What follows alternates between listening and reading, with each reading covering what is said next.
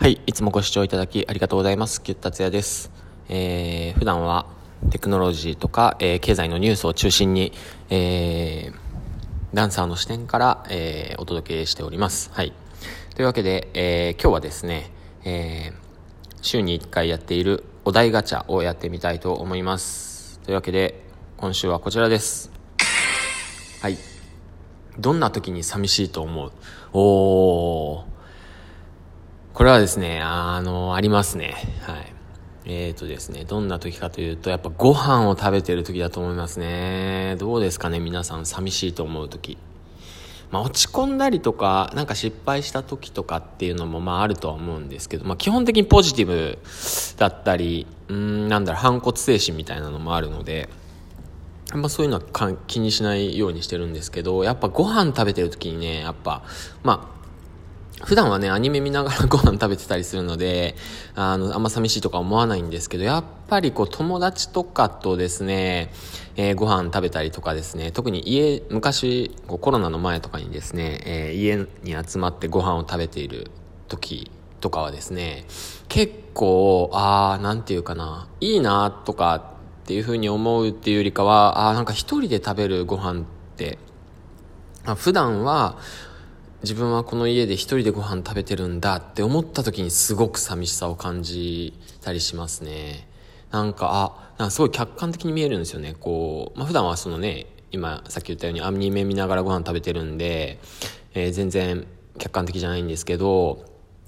そのご飯食べ、友達とご飯食べてると、あ、なんか、あ、一人でポツンと椅子に座って自分はご飯を食べてアニメ見て、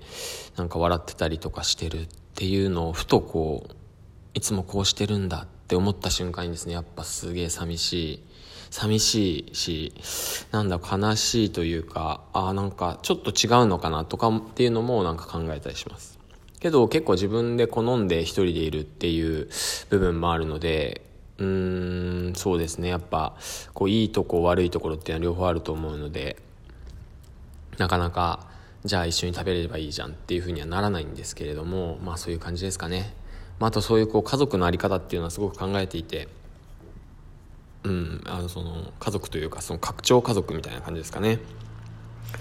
やっぱその血縁関係以外のその、まあ、シェアハウスとかシェアルームみたいなそういう関係性とかやっぱり今ちょっとヒットしてる自分の中でヒットワードなのヒットワードというか自分で考えていることはやっぱこの時間を共有した人ってすごく重要なんですね。特に、えー、まあ、この人と一緒に過ごしたいと思って、えー、結構長い時間を共有するって大切なんですよね、まあよ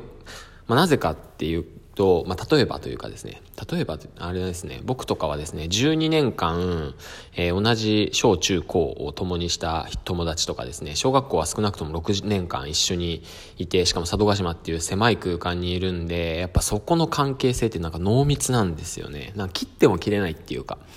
なんかこの人がどんな悪いことをしたとしても、なんていうかな、まあ切れないですよね。やっぱりその、これなんでかなってちょっとふと考えた時に、やっぱ長い時間共有してるっていうのは何にも変えれない。まあ今から同じ時間を誰かと一緒に共有するっていうことは今までにもないし、これから先あるかどうかはわかんないんですけれども、まあそういう人と時間を共有するっていう、なかなかお金では変えられない何かっていうのは本当にあるなって、えー、思います。はい。というわけで、えー、まあ寂しいと思うのは、まあご飯を食べている時でした。皆さんはどんな時に寂しいと思うでしょうか？それではまたはいお便りお待ちしてますでは。